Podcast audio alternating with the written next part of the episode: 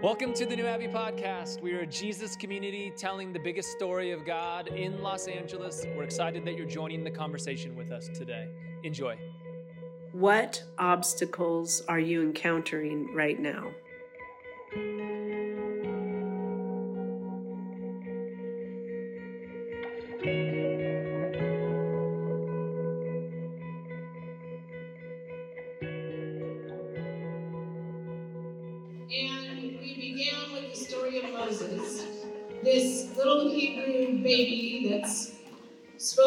Killed because he's a baby boy, and he snuck, it, snuck away, and they put him in the river, and the Pharaoh's daughter finds him and raises, raises him as royalty, as an Egyptian, you know, son of the Pharaoh kind of thing. But the seed of his destiny as a Hebrew boy was in him from the beginning. And so, as he's an adult man, he's out observing the Hebrew workers, and he's the royalty, like observing things. And he sees an Egyptian uh, slave master beating one of the Hebrews. And he gets pissed. Something from within rises up and is like, no. And he kills the guy. Well, word gets out, you know, oh, Moses, yeah. Well, the next thing that happens is he comes out the next day, and the Hebrews are like, Oh, are you going to do something to us too? And so through all of this, he realizes he needs to go. So he leaves and goes off to Midian and ends up marrying a woman, being with Jethro and this family out in the wilderness. And then he gets a call. And Corey talked about the call last week and the struggle that went on within him to say yes to God. But he says yes all this magic tricks, snake. You were here last week, we talked about God tells Moses to throw down this, this stick and it becomes a snake. And then he puts his hand in the coat and it comes out and it's like covered with white and he puts it in. So it's like these tricks. And he goes, Go talk to Pharaoh, do these tricks, and he will believe you and he will let the people go. So that's where we are when we get to today's story. And in the meantime, Moses has gone to Jethro and said, I have this call, I need to go. He's gotten the blessing. Aaron shows up in the wilderness, which is kind of a miracle because God had said, you know, I'll give you Aaron. And then Aaron shows up because God called him. And it's like, wow, all right, we're going on the road. Things are looking okay. And then he and Aaron go to the Israelite elders and they say, We have come to lead you out into the wilderness. We need to go sacrifice to our God. We're going to go do our thing.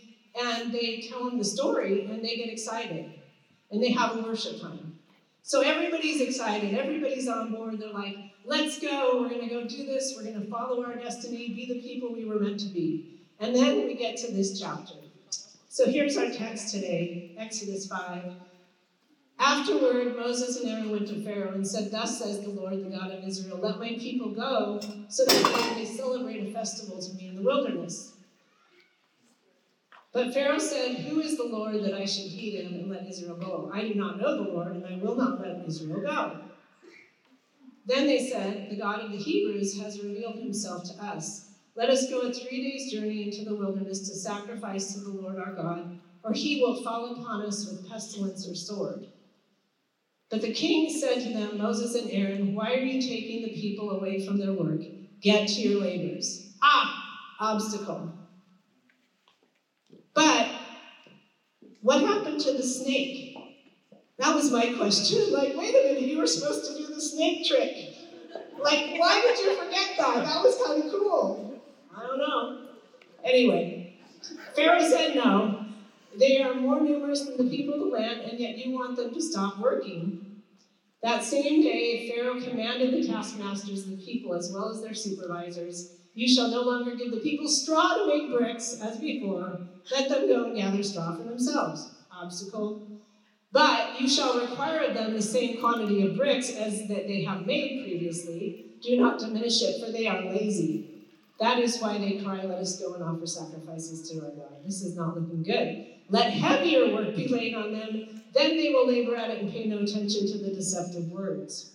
So the taskmasters and supervisors the people went out and said to them, Thus says the Pharaoh, I will not let you give you straw. Go get straw yourselves wherever you can find it, but your work will not be lessened in the least. So the people scattered throughout the land to gather stubble for straw. Have you felt like this in your life sometimes? You're trying to make bricks, and whatever straw you had is taken away, and now you're having to go look for stubble.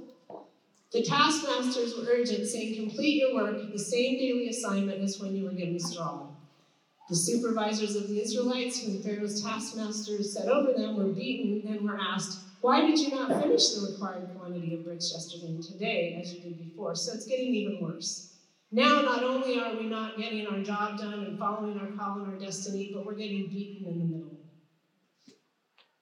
Then the Israelite supervisors came to Pharaoh and cried, Why do you treat your servants like this? No straw is given to your servants, yet they say to us, Make bricks. Look at your servants are beaten. You are unjust to your own people. He said, You are lazy, lazy. That is why you say, Let us go and sacrifice to the Lord. This is kind of his mantra. Go now and work, for no straw shall be given you, but you shall still deliver the same number of bricks. So they're getting nowhere. They're trying to do what, you know, but it's not going anywhere. The Israelite supervisors saw that they were in trouble when they were told, You shall not lessen your daily number of bricks. And as they left Pharaoh, they came upon Moses and Aaron who were waiting to meet them. And they said to them, The Lord look upon you and judge. You have brought us into bad odor with Pharaoh and his officials, and have put a sword in their hands to kill us. Then Moses turned to the Lord and said, O Lord, why have you mistreated this people? Why did you ever send me? Since I first came to Pharaoh to speak in your name, he has mistreated this people, and you have done nothing to deliver all your people. This is the story of life. We have a destiny, we have a hope, we have something we want to set out to accomplish, and we run into obstacles. The process of staying engaged is difficult because it means owning what you really feel, feeling what you feel, being angry, being frustrated, despairing, being feeling like hopeless, like William shared. This is the normal life cycle. And yet, for many of us in our happy Christian upbringing, we were told that if we follow Jesus, everything's going to be fine. And feelings weren't considered, and the fact that sometimes life sucks was not given any space. And so we're reworking in our own lives how do I face obstacles and challenges in an authentic way? And we do that by staying engaged with ourselves, complaining, talking about it, going to each other, having conversations, talking to God. Interestingly, we see back in the Old Testament, people were dealing with their stuff. They weren't ignoring it, they were talking about it. The cycle of life is we get a call, we get a vision, and then we get excited, and then we're hopeful, and then we meet obstacles, we despair, we get frustrated, we have to figure it out again. Our desire is to follow that seed of life that is who we are. I was having a conversation this morning about that and realized some of us never even got a chance to find out the seed of life because we were in survival mode. How many people feel like whatever your destiny is, or whoever you're called to be, or whatever that thing is, you're like, I don't know. I was so busy just trying to be a good little Jesus person that I never figured that out. I don't know what that is. Because if you've lived in survival mode and you've been inauthentic in your life, it's, it's a struggle just to get back to authenticity with yourself and knowing who you are. And that may be where you are, and that may be the internal obstacle that you're facing. Is figuring all this stuff out about who am I and where am I going, and I don't even know. Maybe there's external obstacles. When we are faced with obstacles, change, difficulty, we have like three choices. We can try to keep things like they were. We can kind of try to shore everything up and keep doing it the way we've been doing it. But that doesn't usually work because the reality is, is change is part of life. The second option is we can despair and die and just go into a hole and isolate and be miserable and you know eat bonbons and watch Netflix and drink alcohol. That's a choice that sometimes people make as part of survival. We do not know what to do. We don't know how to stay engaged. We feel frustrated. We feel alone. We're in that despairing place and we need support. We need people around us. We need a supportive community to help us. And the way, the third path is really the path of Jesus. It's the path of surrender and grow and learn through the challenges. And we do it in community. We don't do it alone. And that's one of the things about New Abbey that is so important is we want to create an authentic place where you can find the care, the support, the allies for yourself on this journey. So that you don't have to struggle alone, because we will all struggle. It will be difficult but we're not called to do it alone. When it comes to adverse experiences, there's a guy named Martin Seligman. Anybody heard of him? He's a positive psychology uh, researcher, and he has developed this um, concept of explanatory styles, and it has to do with how do we explain to ourselves negative events. And his work really started in a quantitative way back in the 70s, but it went way back to a guy named Viktor Frankl. Do you guys know who Viktor Frankl is? So, Viktor Frankl is a Holocaust survivor who was a psychiatrist. And he survived the Holocaust, and out of that experience, he developed this therapeutic model called logotherapy, which basically he said that if people have a purpose for living, and a meaning, they can survive almost anything. And this is what he had to say about adversity that all events are blessings given to us to learn from, to ultimately grow through. And what he saw in the concentration camps was that there were really three categories of people. There were the optimists who kind of kept trying to have a cheery attitude and, you know, the cheerleader and let's just rah rah.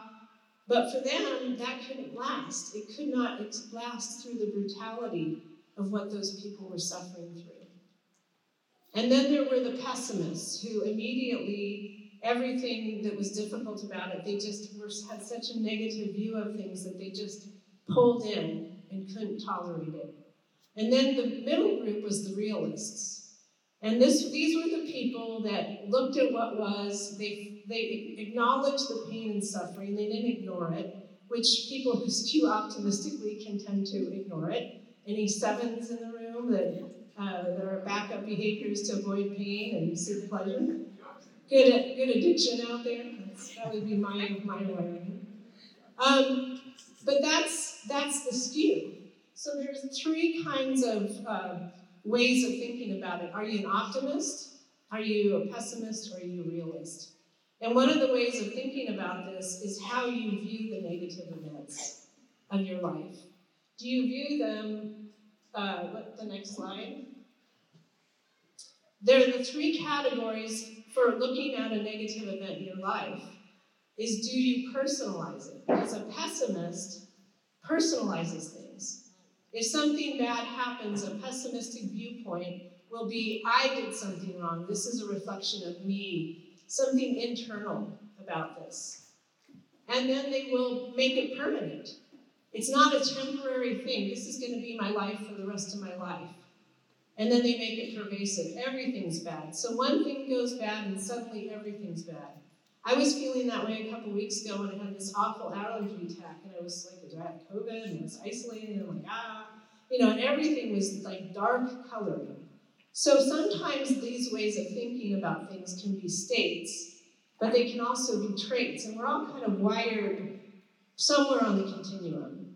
On the other hand, the optimist looks at something that goes wrong and is like, oh, that's a temporary thing. It's, you know, it'll pass, things will get better. You know, you don't have any money in the bank, you're charging up your credit card, you're like, ah, things will get better. You know, each month things will get better. You're paying more money, less, but you have this view of reality that keeps you going, which is actually survival. And if you're going to lean one way or the other, optimism is definitely better for your mental health than pessimism. And there's a whole realm of Seligman and positive psychology about learned optimism. So if you're somebody and you're identifying yourself as a pessimist, look up learned optimism and study up on that and try to grow some resiliency because it's possible. So, an optimist will also look at a negative event and view it as a temporary situation and it's a one time thing. So, when we look at the adverse experiences of our lives, we can look at it through these different ways. And the, the realist stands in the middle and gathers the facts and looks at what is real here. And I've tended to lean optimistic. And recently I've taken on a call. I've made a big financial decision and I need some more money in my life. How many people can resonate with that? Anybody else need more money in your life? And in the midst of it, what I've done is I took the financial freedom class. And that really helped because it was about getting practical, looking at the numbers. And actually looking at the numbers, although some of the numbers were not in my favor, it actually gave me peace. And I realized that I've tended to optimism. I've tended to live in this world of ideas and hope and spiritual God is love and we are all together and it'll be okay. And that's been really helpful. That has helped me survive my adverse teenage years, my adverse college years, my adverse years when I was working across the street as an intern for youth ministry and I was teaching Bible study and leading worship. And then I was going up the street to my friend Tommy's house and smoking pot and snorting coke and drinking beer. You know, living this conflicted reality because I was just in survival mode. But it helped, got me through. The optimistic kind of view of reality, the drugs helped also. Um, I'm just saying self medication is a reality, and I think I preferred that than if they put me on some psychotropic medications as a teenager. Anyway, that's another conversation.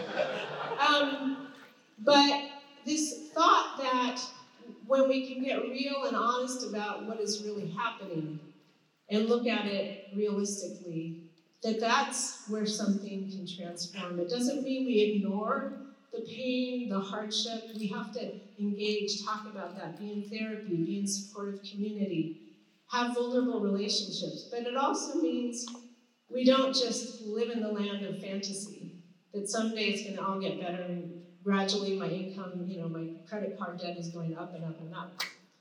So dealing in the middle is the path of the realist.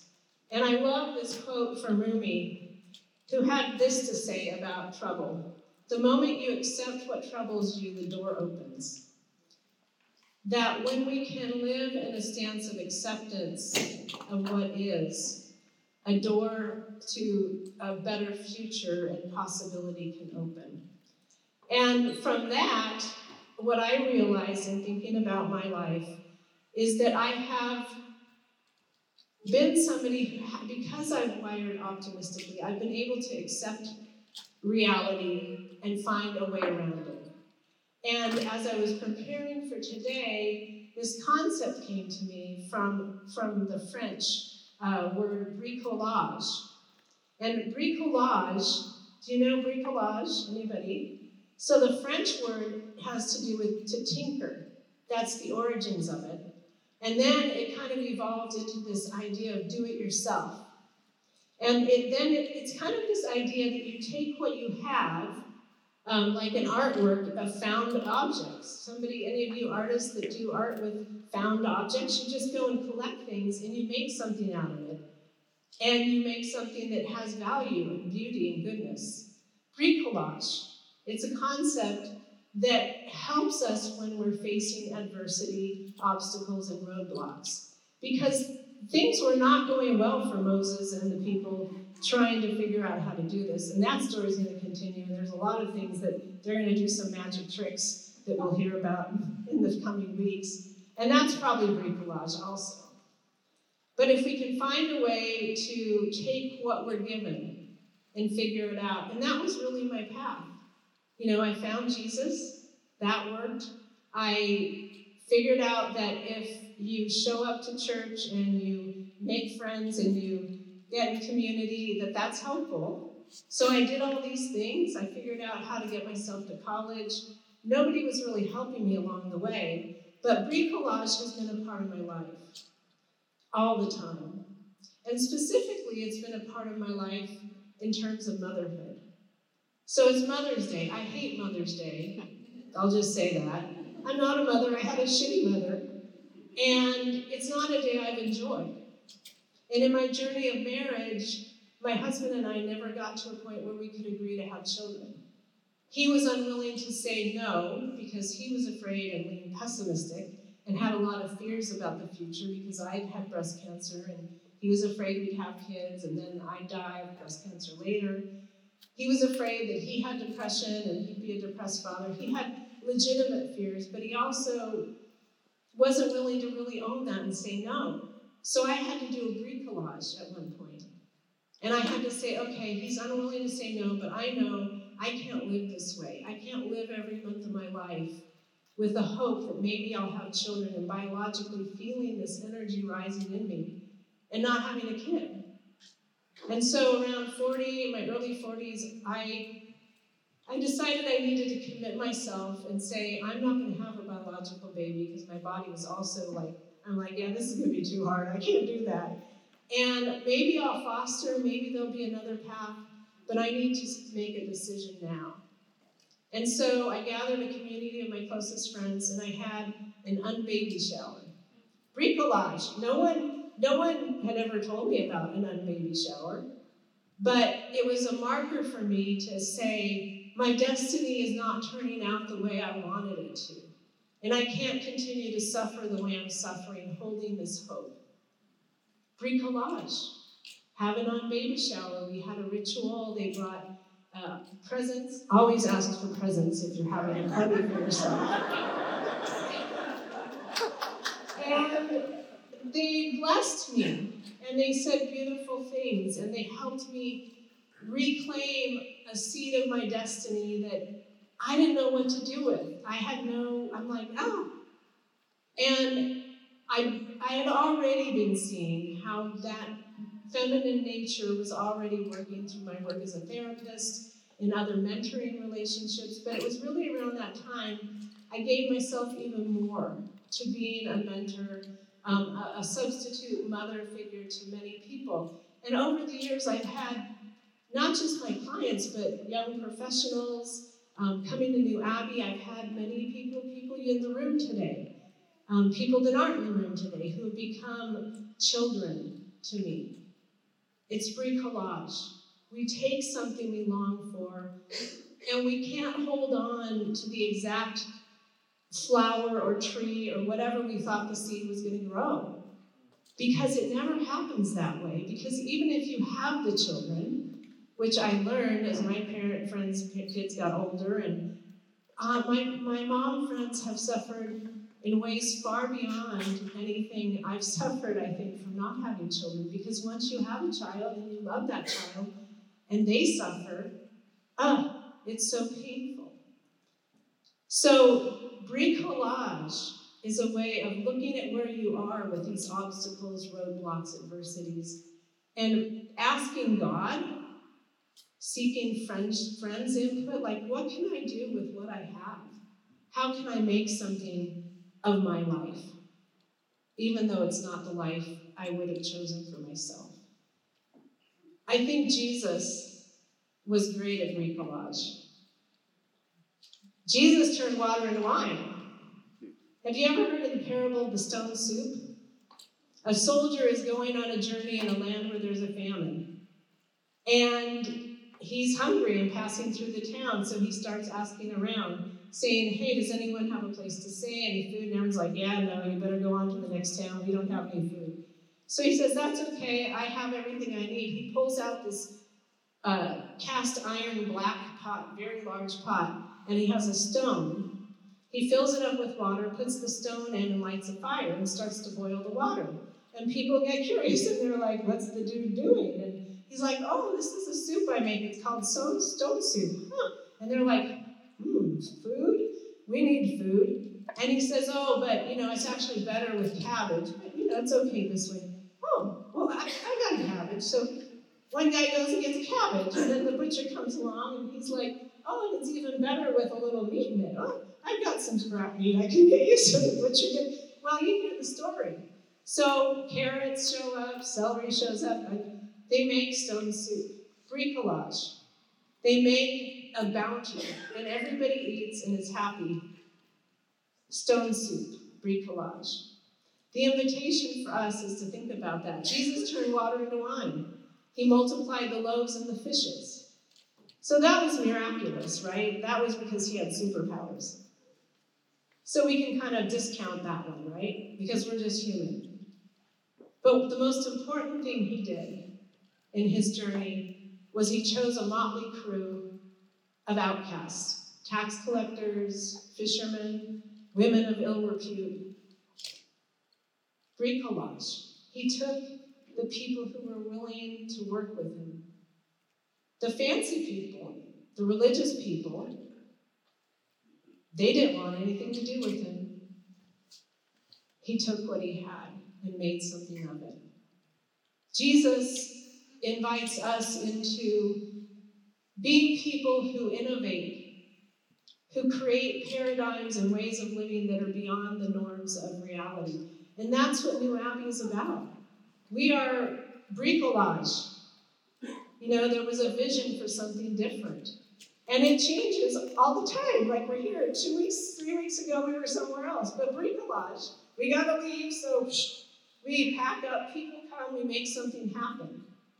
It's an energy of evolution and moving forward that the church has not allowed for individuals or for communities. We've stayed stuck in the same places, singing the same songs, reading the same prayers, blah, blah, blah, blah, blah. And it's become empty and meaningless. So, evolutionary, transformative life in Christ is always changing. And change is an opportunity for growth.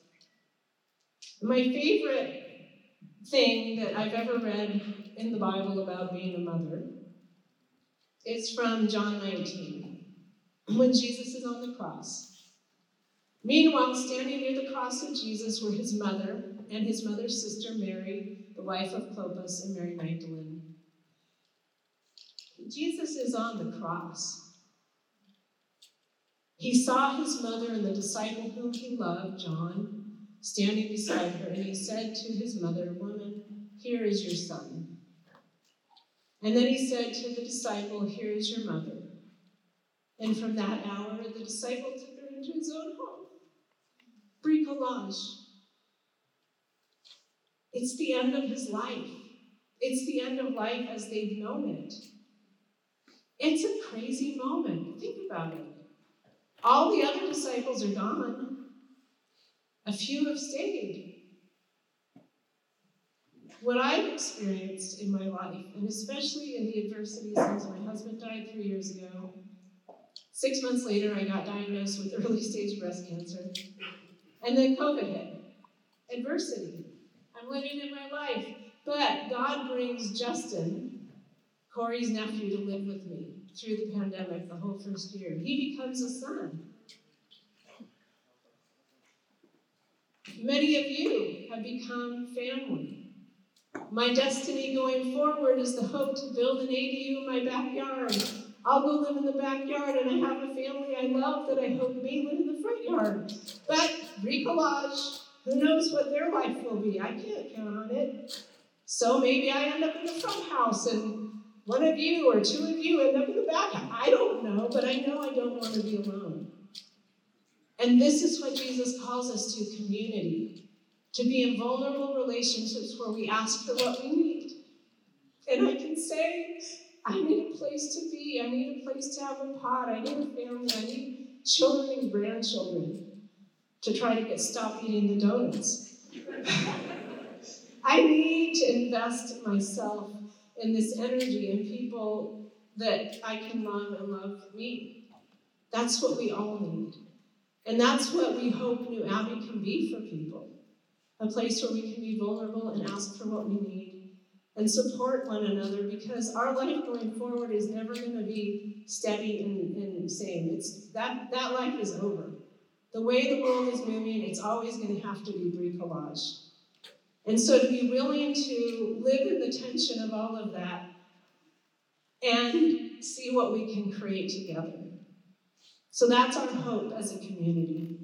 And my hope for all of us is to be willing to do the hard work of vulnerability, owning our own experience, talking to God about that, talking to each other about it. And that's the work of transformation.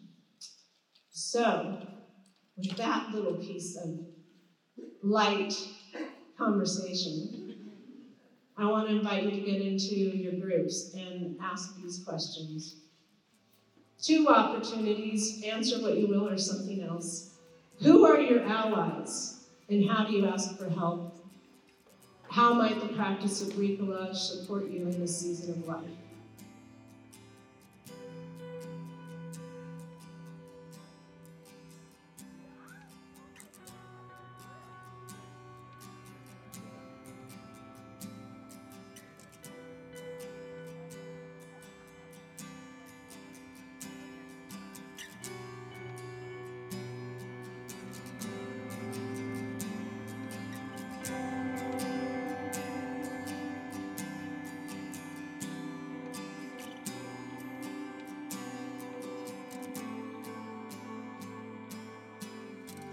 Thanks for listening to the New Abbey podcast. For more information, visit us on the web at www.newabbey.org.